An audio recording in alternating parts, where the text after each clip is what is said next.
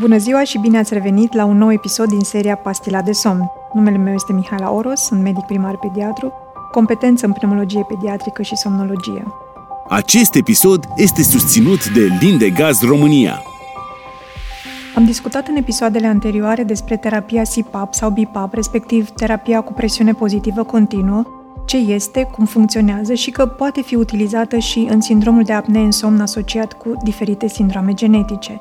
Sindromul de apnee în somn de tip obstructiv face parte din caracteristicile diferitelor sindrome genetice, din care amintim acondroplazia, sindromul Prader-Willi, sindromul Down, Pierre-Robin sau anumite boli neuromusculare și nu trebuie considerată o complicație întâmplătoare. Evaluarea de rutină a funcției respiratorii în stare de veche și în somn este astfel parte dintr-o abordare complexă multidisciplinară și permite evaluarea bolii în progresia acesteia.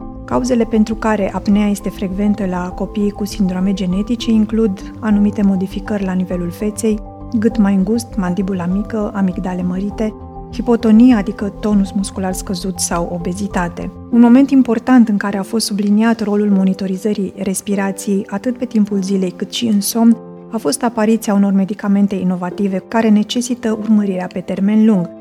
Astfel, spirometria, despre care am vorbit într-unul din episoadele anterioare, efectuată periodic, determină capacitatea vitală respiratorie, un parametru util care evaluează progresia bolii la pacienții cu afecțiuni neuromusculare.